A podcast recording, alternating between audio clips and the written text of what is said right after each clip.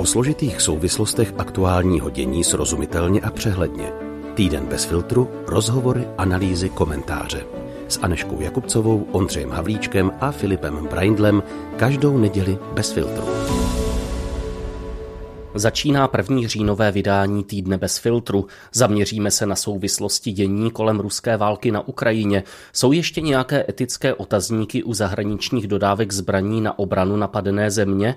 V jakém postavení jsou vůči válce či naší společnosti ruští muži, kteří opustili svou zemi, aby se vyhnuli mobilizaci? A jak se válečné dění propisuje na tuzemskou dezinformační scénu? Za odpověďmi jsme se tentokrát vydali na Brněnskou univerzitu obrany a za lidmi z projektu Zvol si info. Začínáme. Dobrý poslech i za kolegy Ondru a Anešku přeje Filip Braindl. A dění nejprve ve spravodajské zkratce. Pohledem událostí České televize, dopisovatele Lidových novin v Moskvě Jiřího Justa a Timofeje Kožuchova, Rusa žijícího v Česku, který hovořil v DVTV. Ruské ministerstvo obrany vyhlašuje, že oficiálně částečná mobilizace probíhá bez potíží a zveřejňuje záběry mužů, kteří fasují kvalitní výstroj a povolávací rozkaz neodmítají. Nás učili v Sovětském Союзе, tam učili хорошо. Эта nauka nezabývající. Na sociálních sítích ale odvedenci ukazují jinou realitu. Ubytovny podle nich nejsou připravené na příchod tolika lidí nebo dostávají zbraně v naprosto nevyhovujícím stavu. Ty protesty se konají od roku 2011, řekněme, pravidelně. I předtím se konaly protesty, ale Moskvané si na to zvykli. A prožívají to samozřejmě ti sympatizanti opozice, demokratické opozice, liberální opozice, nebo přímí účastníci, to, to ano, ale musím podotknout, že skutečně těch lidí je málo. Většina lidí v Moskvě a samozřejmě drtivá většina v Moskvě, teda v Rusku, ta vůbec ty protesty nevnímá a nějaký neprožívá. E, máte informace o tom, jak válku a mobilizaci v Rusku nesou mladí? Jo, samozřejmě. Akorát je trošku těžší na tuhle otázku odpovídat generalizovaně, protože různí lidé to vnímají různým způsobem. Pokud bychom se bavili o mladých lidech z Moskvy, tak asi mnozí budou proti kvůli tomu, jakým způsobem jsou, je mlad, mladší generace v Rusku pokroková, z mnoha kulturních důvodů například, ale určitě někteří, někdo, některým je to úplně jedno, to znamená z politického hlediska, a jenom se starají o svoje bezpečí a například chtějí jít studovat či podnikat a tohle jim vlastně znemožňuje práci.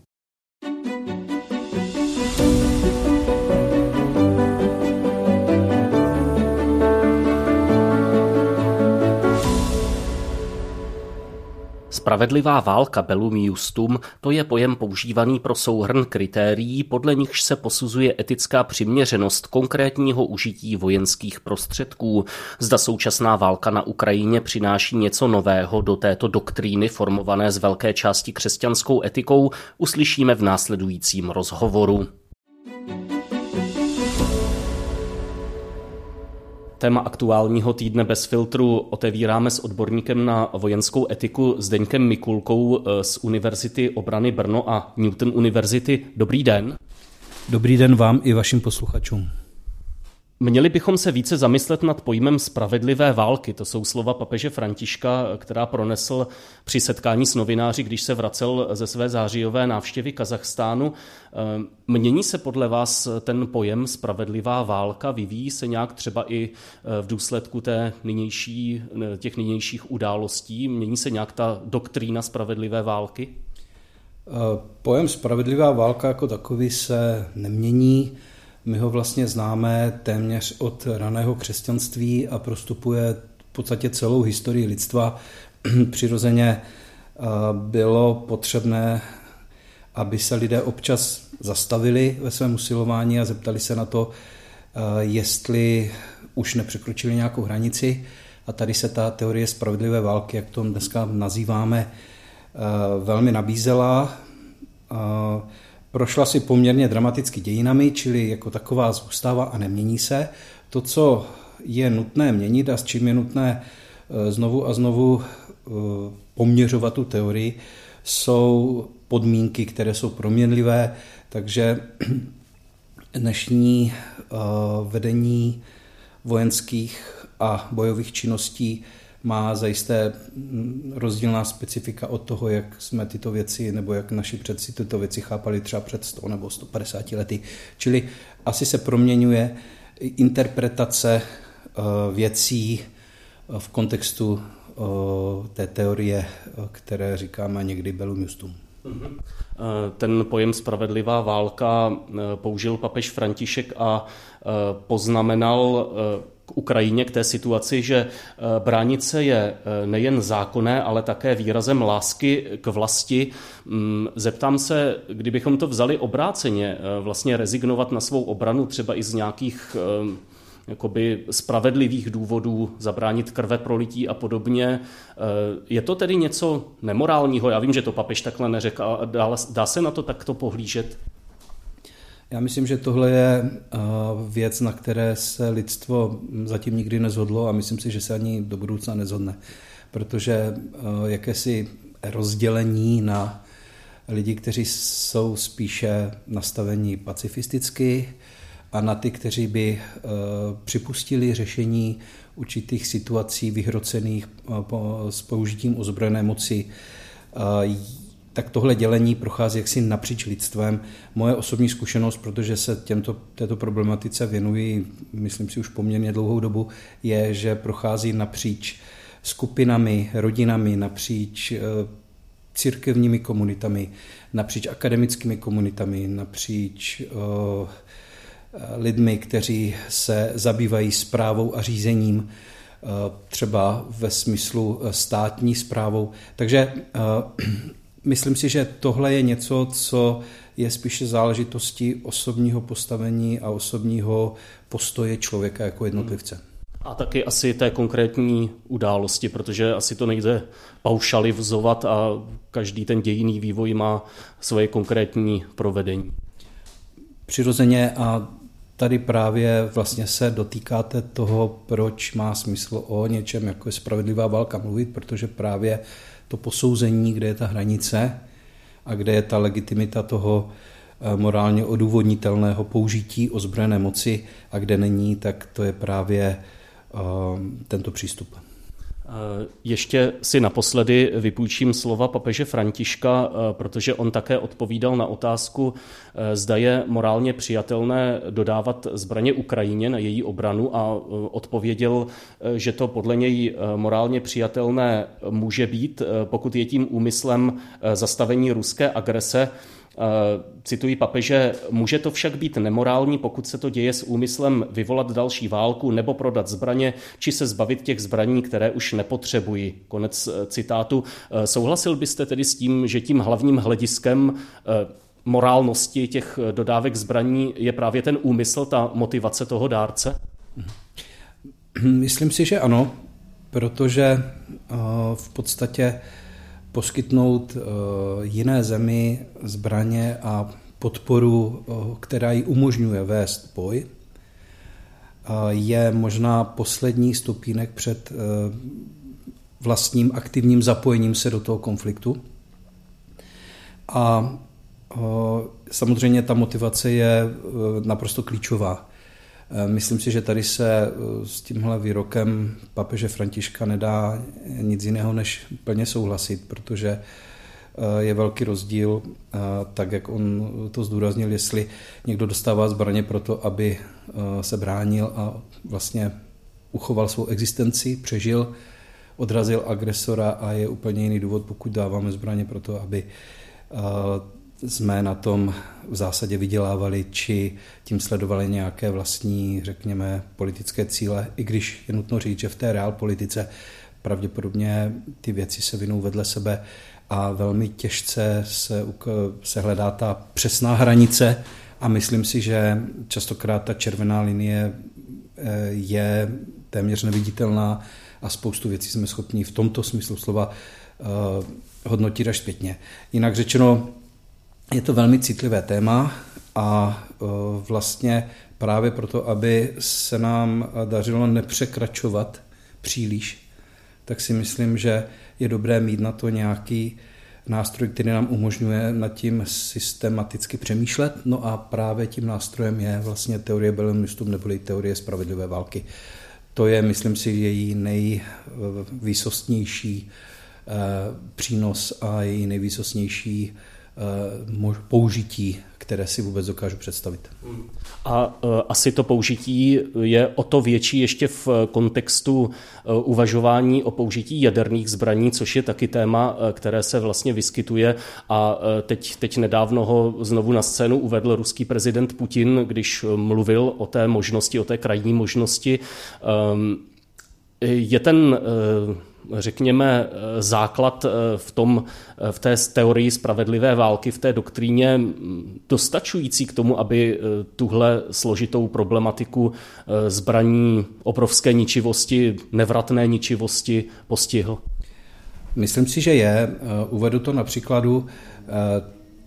Tato věc se v podstatě řešila hned na začátku rusko-ukrajinského konfliktu Tehdy, eh, jestli si posluchači uvědomí, to bylo to období, kdy Ukrajina eh, se snažila získat možnost, aby vzdušný prostor Ukrajiny eh, byl vlastně, dá se říct, pod mezinárodní zprávou, což by prakticky znamenalo uzavřít ho a Vznikla by tím situace, kdy potenciální ruská, ruské vzdušné prostředky by musely být nějakým způsobem z tohoto prostoru vytěsňovány což by prakticky znamenalo eh, vznik ozbrojeného konfliktu a tady se tehdy poprvé objevila hrozba eh, ze strany Ruska jaderné války a objevila se eh, ten princip jaderného zastrašování.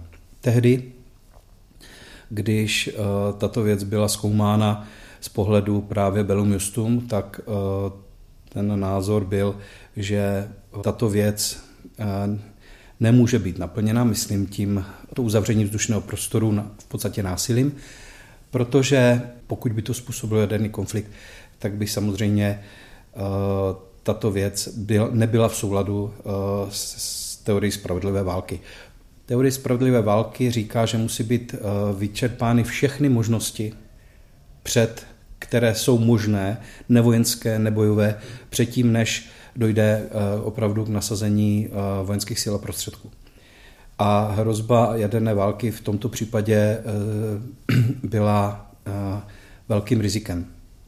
Myslím si, že jiná situace nastává v okamžiku, pokud by eh, v kontextu současného, řekl bych, současné etapy jaderného zatrašování použil prezident Putin taktické jaderné zbraně a pokusil by se tímto způsobem zvrátit vývoj ozbrojeného konfliktu na Ukrajině. Tady si myslím, že v tomto případě by ty důvody pro případnou odpověď stejnými či adekvátními prostředky eh, již byla v souladu s teorií Belmistu. Eh, hovoříme v týdnu bez filtru se Zdeňkem Mikulkou, odborníkem na vojenskou etiku. Eh, současným fenoménem eh, té rusko-ukrajinské války jsou také důsledky mobilizace v Rusku, konkrétně tedy snaha řady lidí, na které by se ta mobilizace mohla vztahovat, snaha opustit Rusko, odejít. Člověk, který je povolaný, je mobilizovaný, má nějaké povinnosti vůči, vůči své zemi, jak je to ale s právy toho člověka, nebo jak je to s povinnostmi toho státu vůči tomu odvedenci? Ptám se um, i v souvislosti s tím, co sledujeme, eh, kdy to třeba úplně nevypadá, že by uh, ti lidé dostali nějaký výcvik nebo odpovídající prostředky k tomu, aby šli na frontu a tak dále. Tohle je opět velmi eticky velmi citlivé téma a upřímně říkám, že bych nechtěl být v kůži uh, ruských občanů, mužů, kteří dostávají povolávací lístek, protože myslím si, že zde se nám snoubí několik věcí současně a tady vzniká ten velký rozpor. Na jednu stranu, tak jak jste zmínil, e, bavíme se o splnění občanské povinnosti, e, legitimní občanské povinnosti, to bych zdůraznil. Dále se tu bavíme o akceptaci určité státní politiky eh, Ruské federace, ale současně se tady bavíme o eh, akceptaci jakéhosi eh, morální opodstatněnosti. A tady si myslím, že ten problém, který musí řešit řadoví ruští občané, vznikl a je důsledkem toho, že ruská společnost velmi ponížila to morální mravní minimum, které vždycky tvoří základ každé společnosti a které by mělo být jistým způsobem nepřekročitelné a jeho součástí by mělo být i to eh, právě neagresivní použití potenciálu té země ve vztahu k eh, případnému eh, vojenskému konfliktu. Takže těžká situace pro, pro jednotlivce, který je součástí toho soukolí a o to větší, nebo řekl bych, horší účet, který to vystavuje současné ruské vládě a lidem, kteří o těchto věcech rozhodují. Eh, co by se o těch lidech dalo říci z hlediska jejich eh, statusu? Oni eh, jsou formálně civilisté, ale člověk zároveň cítí, že je to trošku něco jiného než člověk, který dezertuje přímo třeba z vojny, z bojové operace, tak jak na tom ti lidé jsou z tohoto hlediska? A ptám se i proto, že je to věc, kterou třeba ty země, kam, kam ti lidé přicházejí, budou muset řešit opět eh, se dostáváme do situace, kdy eh, vlastně narážíme na určitý střed eh, různých úhlů pohledu a různých zájmů.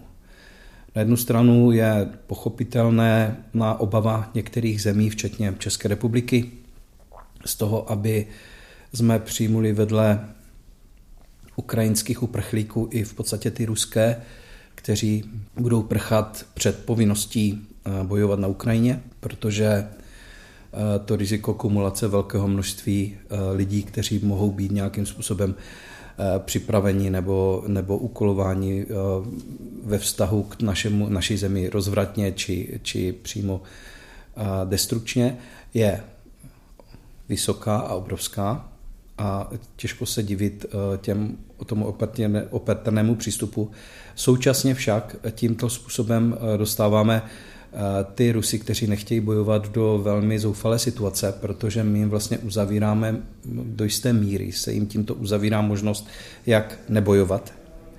A, a buď tedy musí podstoupit obrovská rizika, pokud jakoby zůstanou u tohoto kroku a to je potřeba ocenit. Tady potom ta jaksi vnitřní a to vnitřní rozhodnutí a ta vnitřní morální pevnost těchto lidí musí být poměrně vysoká. A nebo prostě na uh, tu snahu rezignují a zůstanou uh, ve své zemi a pod dojmem represivních opatření, čehokoliv dalšího, vlivu své rodiny, prostě budoucnosti svých dětí. Uh, myslím si, že si dokážeme představit spoustu důvodů, uh, to prostě vzdají a nakonec na tu Ukrajinu bojovat půjdou. Takže eh, na jednu stranu nechceme, aby to dělali, byli bychom rádi, kdyby eh, změnili podmínky eh, života v Rusku a ukončili, pomohli ukončení té nesmyslné války na Ukrajině.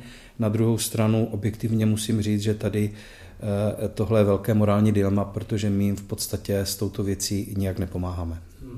Napadá vás nějaké řešení, jak eh, vlastně ty dva zájmy, které jste popsal, aby nebojovali, aby nepomáhali eh, dále rozvíjet tu válku na Ukrajině a současně, aby sem nevnášeli nějaká bezpečnostní rizika. Jak to řešit? Objevily se třeba názory o nějaké formě dobrovolné internace těch lidí nebo detence něčeho podobného. Je to pro vás představitelné? Důležité je, jestli je, to představ, jestli je tato forma představitelná pro ty lidi, protože de facto oni by měli status uprchlíků s velmi omezenými možnostmi a museli by eh, nějakým způsobem respektovat to, že ztratí svoji svobodu. Takže paradoxně ti, kteří prchají před nesvobodou a před nutností něčemu se podřídit, eh, by eh, vlastně v našich podmínkách byli vystaveni tomu samému trochu jinak. Teda s pravděpodobností, že se nedopustí zločinu a že bude uchráněn jejich život. A já v podstatě vůbec neumím odhadnout, jestli tohle je e, pro většinu těch lidí e, přijatelné řešení. A dokážu si představit, že aspoň určité skupiny ruských mužů by tohle mohli akceptovat. Jenom si nejsem jistý, jestli je na naší straně dostatečná vůle tuto věc řešit systematicky, protože na druhou stranu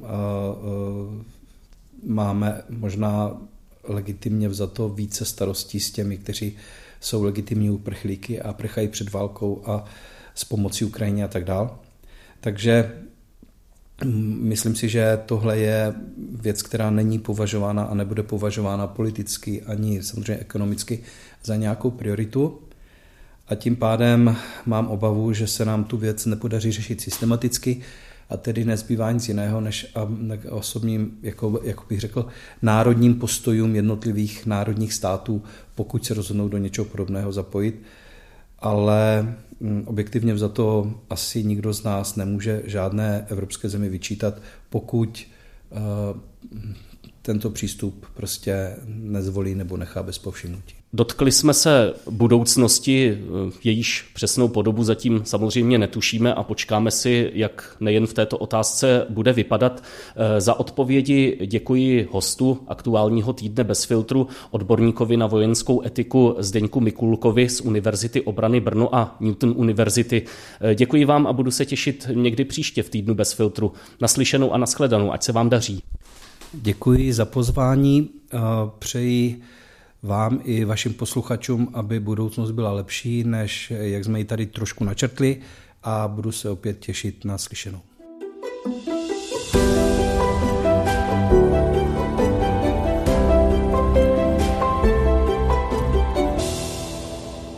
Za okamžik nás čeká další rozhovor, tentokrát zaměřený na to, jak se různé aspekty ruské války proti Ukrajině projevují v dezinformacím v českém prostředí. Teď dovolte krátký komentář. Už zaznělo, že člověk je docela rád, že není v kůži ruských mužů v hledáčku mobilizačních úřadů. A když není v jejich kůži, úplně se nesluší jejich chování posuzovat, natož odsuzovat, ať už těch, kteří si za astronomický peníz pořídili letenku mimo Rusko, autem vypálili k nejbližšímu hraničnímu přechodu, aby tam byli dříve než povolávací lístek, zlomili si ruku nebo jinou končetinu podle návodu na internetu, nebo uposlechli a nepříjemné myšlenky odháněli vodkou, bojovým pokřikem nebo rvačkou s ostatními branci. Všechny takové scény ze současného Ruska jsou na různých platformách k vidění. Hraběcí rady někoho, komu v dohledné době rozhodně nehrozí povolání do zbraně, natož vyslání do boje s mimořádně schopným, motivovaným, statečným a dobře vyzbrojeným protivníkem, nejsou na místě, alespoň ale dvě poznámky. Zase tak daleko není rok 2015, kdy se ve všech pádech skloňovali oni pověstní mladí muži z iPhony, přičemž nejvíc o nich se snahou o zasvěcenost mluvili ti, kteří je nikdy nespatřili a tak na jejich adresu trousili různá moudra.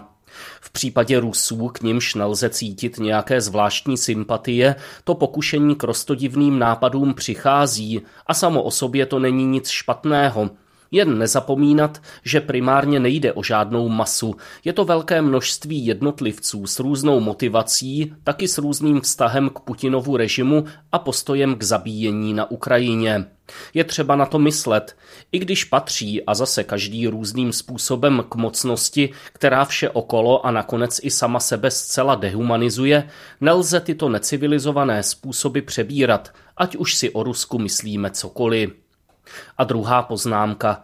Jméno blahoslaveného France Jägerštetra možná není tak známé, zmínil ho ale třeba papež František ve svém pozdravu účastníkům letošní Evropské konference mladých lidí v Praze jako příklad jednání podle vlastního svědomí. Rakušan Jägerstätter odmítl sloužit ve zbrani nacistickému režimu a v tomto rozhodnutí se nepodvolil nátlaku, výhrůžkám, mučení ani hrozbě popravy, která nakonec byla vykonána. Nechal po sobě ženu s dětmi. Určitě to není pro každého a určitě nelze srovnávat historické epochy. Na druhou stranu Franz Jägerstätter byl venkovan, sedlák, v dobrém slova smyslu obyčejný člověk. V době, kdy sledujeme hromadný úprk před povolávacími rozkazy, si ale můžeme připomenout velmi světlý příklad z velmi temné doby a také blahoslaveného France ocitovat. Lépe mít svázané ruce, než svázanou vůli. Pojďme v týdnu bez filtru dál. Za dalším rozhovorem jsem se vydal na Fakultu sociálních studií Masarykovy univerzity. Jsem zde s Veronikou Batelkovou z projektu Zvolsi Info. Dobrý den. Dobrý den. Vy se zaměřujete na osvětu eh, v oblasti předcházení dezinformacím a podobně. Eh, zeptám se, jak vidíte tu současnou situaci kolem eh, ukrajinské války je něco, co je pro vás, řekněme, takovým novým fenoménem těchto posledních dnů, pokud jde právě o dezinformace související s Ukrajinou? Tak ty dezinformace, které souvisejí s celým tím konfliktem, tak jsou tam protkané vlastně celou dobu, už jako před počátkem toho konfliktu. Ono se to samozřejmě různě vyvíjí. Pokud se zaměříme třeba na poslední týden až dva, tak tam vlastně v českém prostředí, kromě toho, že se začala rezonovat téma té mobilizace v Rusku, tak zároveň je nutné si připomenout, že u nás proběhly komunální volby a ono to může vypadat, že to vlastně jako za stolik nesouvisí, že jsou to dvě úplně odlišné věci, nějaká jako mezinárodní politika politika, mezinárodní konflikt versus nějaké lokální volby, které jsou vlastně jako v obcích, taková malá úroveň, ale ono to má jedno takové pojítko a tím pojítkem jsou energie, respektive energetická krize, ke kterému to vlastně všechno odkazuje. Takže co se týká té dezinformační scény, tak tam hodně se to točilo právě okolo voleb. Byla tam především nějaká podpora vlasteneckých stran, i když tam jako musím podotknout, že nepanuje, nepanuje úplně schoda. Většina známých dezinformačních webů například podporovala velmi SPD a další podobné strany. Na, naopak na Facebooku zase byla nějaká kritika SPD, že se třeba nezúčastnilo protivládních demonstrací a podobně, takže tam jako nepanuje úplně ta schoda. To chci podotknout, že to jako není uh, nějaký jako komplex, kde by všichni měli stejné názory.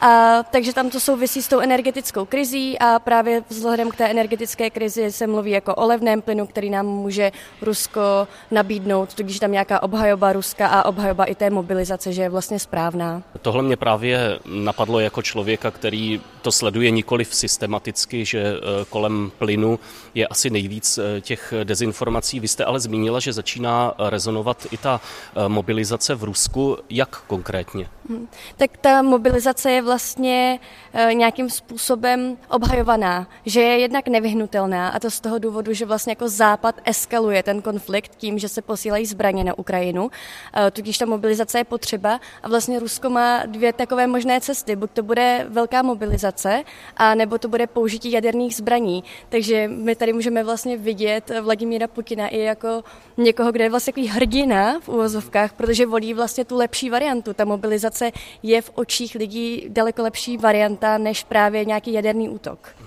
Někdo by mohl namítnout, že říct o té mobilizaci, že je správná, že je vlastně názor, že to není dezinformace. V čem tedy eh, spočívá eh, právě ten dezinformační obsah takového sdělení? Hm. Tak ten dezinformační obsah je v tom, že to je nevyhnutelné, že vlastně neexistuje žádný jiný krok, který se dá v tuto chvíli udělat. Takže ta mobilizace zkrátka eh, musí proběhnout.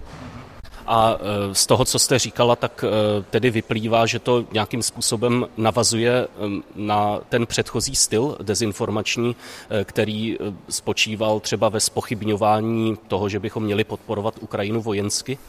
Je to tak a zároveň tam pořád se to točí okolo tématu západu, protože to je vlastně jako dlouhodobé téma, eh, dlouhodobý narrativ, že Západ dělá věci špatně, Evropská unie je ta špatná v uvozovkách, Spojené státy americké jsou ty špatné. A to všechno souvisí vlastně i teď s tou válkou, kdy vlastně eh, to vinění z drahých energií, tak kromě toho, že se viní současná vláda, tak se viní i Evropská unie a Německo za to, že propagují zelenou energii.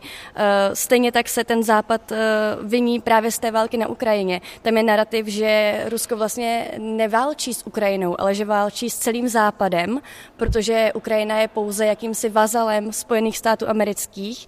Na těch dezinformačních webech můžeme najít ten narrativ, že Spojené státy vlastně jako nutí Ukrajinu do té války, že Ukrajina je vazalem a že zkrátka jako tam třeba ani lidé tolik bojovat nechtějí, ale nemají na výběr, protože američané je nutí. A tady tento narrativ, že Západ stojí vlastně za tím vším špatným, není jenom v tomto konfliktu, ale obecně v té dezinformační scéně už po delší dobu. A zároveň je to narrativ, který vlastně Rusko oficiálně používá vzhledem k té válce na Ukrajině. Přesně tak, tak oni mají vlastně propagandu na velmi vysoké úrovni a s tímto pracují dlouhodobě. Uh-huh. My jsme se zatím bavili o tom, jak se proměňuje, dejme tomu, obsah eh, těch dezinformací. Eh, vidíte i nějaký vývoj, pokud jde o proměnu toho, kdo je třeba aktérem eh, těch dezinformací nebo kdo je příjemcem? Mění se tohle nějakým zásadnějším způsobem? Já se přiznám, že úplně nemám přehled o těch cílových skupinách. Ono to totiž není tak, že by třeba nějaká věková skupina byla ohroženější než jiná. Tam záleží na tom, eh, jakými médii jsme obklopeni, v jaký sociální bublině jsme, čemu věříme, protože potom máme tendenci věřit dalším věcem, které na to navazují. Ale co se týká forem, jakožto třeba kanálu, kterými se to šíří, tak vidím tam právě eh, nějaký trošku nesoulad některých věcí, které jsou na sociálních sítích a na dezinformačních webech. I ty dezinformační weby si občas vlastně uh, rozporují to, co kdo říká. A zároveň jsem se dívala tak na analýzu řetězových e-mailů, kde mě překvapilo, že vlastně to téma Ukrajiny pomalu klesá, že na nějakým jako píku nebo vrcholu to bylo někdy v Dubnu logicky, kde více než 70% e-mailů bylo právě věnovaných Ukrajině, nebo tedy dezinformačních e-mailů, řetězových e-mailů. Dnes je to pouhých 40%, jako to pouhých samozřejmě dávám do uvozovek, ale postupně klesá. Čím si, čím si to vysvětlujete? No, jsou zase jiná témata. Teď naopak, co jsem se dívala, co naopak roste, tak je to téma vlády. Uh-huh. Takže teď je tam nějaká ta kritika vlády, takže já si to vysvětluji tím, že uh, ty dezinformace odráží i ten mediální svět jako takový. Média trošku ztrácí ten zájem o konflikt na Ukrajině, protože je dlouhý, protože se o tom nějakým způsobem těžko referuje a je to vlastně jako špatně, nebo nechci říct špatně, je to trošku smutné to takhle říct, ale lidi to zkrátka nezajímá tolik jako na začátku. Uh-huh. Takže tak, jak se chovají klasická média, že ani klasická média o té Ukrajině nereferují tolik, jako když ten konflikt začal, tak stejně tak i ty dezinformační média se otáčí k jiným tématům, ale oni to umějí krásně propojovat, takže to propojují, jak už jsem říkala, s tou energetickou krizí, ale i s těmi komunálními volbami a tak dále. Takže dalo by se očekávat, že jakmile nastane nějaká třeba vnitropolitická situace, a teď nevím, jaká, nebudu spekulovat, eh, tak se zase může, eh, může to téma Ukrajiny zkrátka nějakým způsobem ožít ve prospěch třeba nějakých eh, sil, které se chtějí prosadit tady doma, třeba i s nějakým ryze domácím tématem. Tak nemám samozřejmě veštěckou kouli, ale mohlo by to tak určitě být. Eh, zeptám se ještě, vy se z Volsi Info eh, se snažíte o tu osvětu, eh, působíte třeba na školách, na středních školách, pokud vím, na, na základních. Jaký je o tohle zájem, když tam třeba nabízíte nějaké příklady, tak jaký je zájem právě o to téma spojené s Ukrajinou? Je to různé. Vlastně řekla bych, že na konci minulého školního roku, někdy na konci toho června, tak ty školy zase až tak velký zájem neměly. A to z toho důvodu, že toho tématu bylo okolo tak strašně moc, že už ho jako nechtěli přidávat, i když se to týkalo vlastně jako nějaké práce s informacemi. Takže my jsme třeba měli připravený workshop vyloženě z příklady uh, z tohoto konfliktu. Některé školy ty to chtěly velmi a jiné se toho třeba bály, takže tam nejde genericky říct, uh, jestli to školy chtějí nebo ne, je to různé. Ani to není jako město od města nebo jako gymnázium versus učiliště, ne, je to zkrátka fakt škola od školy, učitel od učitele. Možná poslední otázka. Eh, vy jste říkala, že nemáte věšteckou kouli, ani, ani já ji nemám. Eh, nemůžeme předvídat, co bude v budoucnosti, ale eh, myslíte si, že se může ještě ve větší míře vrátit třeba to téma, kdo dostává víc, zda jsou peníze takzvaně pro naše lidi a nebo se plítvají v uvozovkách pro ty ukrajinské uprchlíky. Je tohle už taky za zenitem, anebo to někde jaksi probublává a může se zase poměrně rychle vynořit.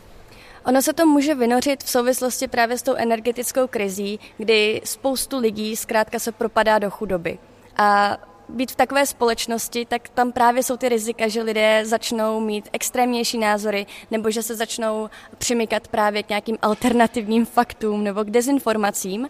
A samozřejmě se to může vyrojit jako argument ve chvíli, kdy takový člověk eh, nebude mít zkrátka peníze pořádně na život a tak potom tam ten narrativ samozřejmě se může objevit znovu, ale tím, jak se děje ve světě spoustu věcí, tak dezinformátoři se mají stále o co opírat. Takže mi připadá, že toto téma je do jisté míry už vyplýtvané. Možná pokud by třeba ukrajinští uprchlíci získali nějaké nové peníze od vlády, tak by se to opět, o to, o, opět vrátilo.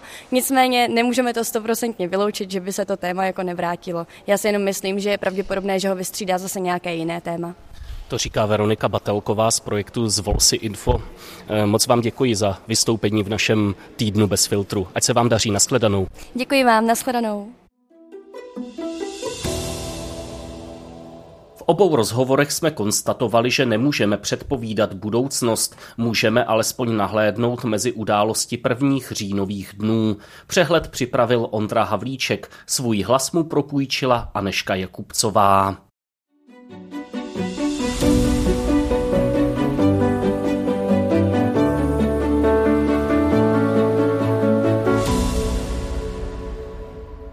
Výročí se vyplatí v následujícím týdnu nezapomenout a které aktuální události neminout. V pondělí 3. října je významný den pro naše západní sousedy. Němci budou prožívat státní svátek a připomenou si tak znovu sjednocení své země z roku 1990, kdy necelý rok po pádu berlínské zdi východní i západní Německo splynuli v jedno. Nejen pro tamní obyvatele může být tento svátek také důležitou připomínkou, že rozdělená společnost k ničemu dobrému nevede a že je možné se znovu napojit.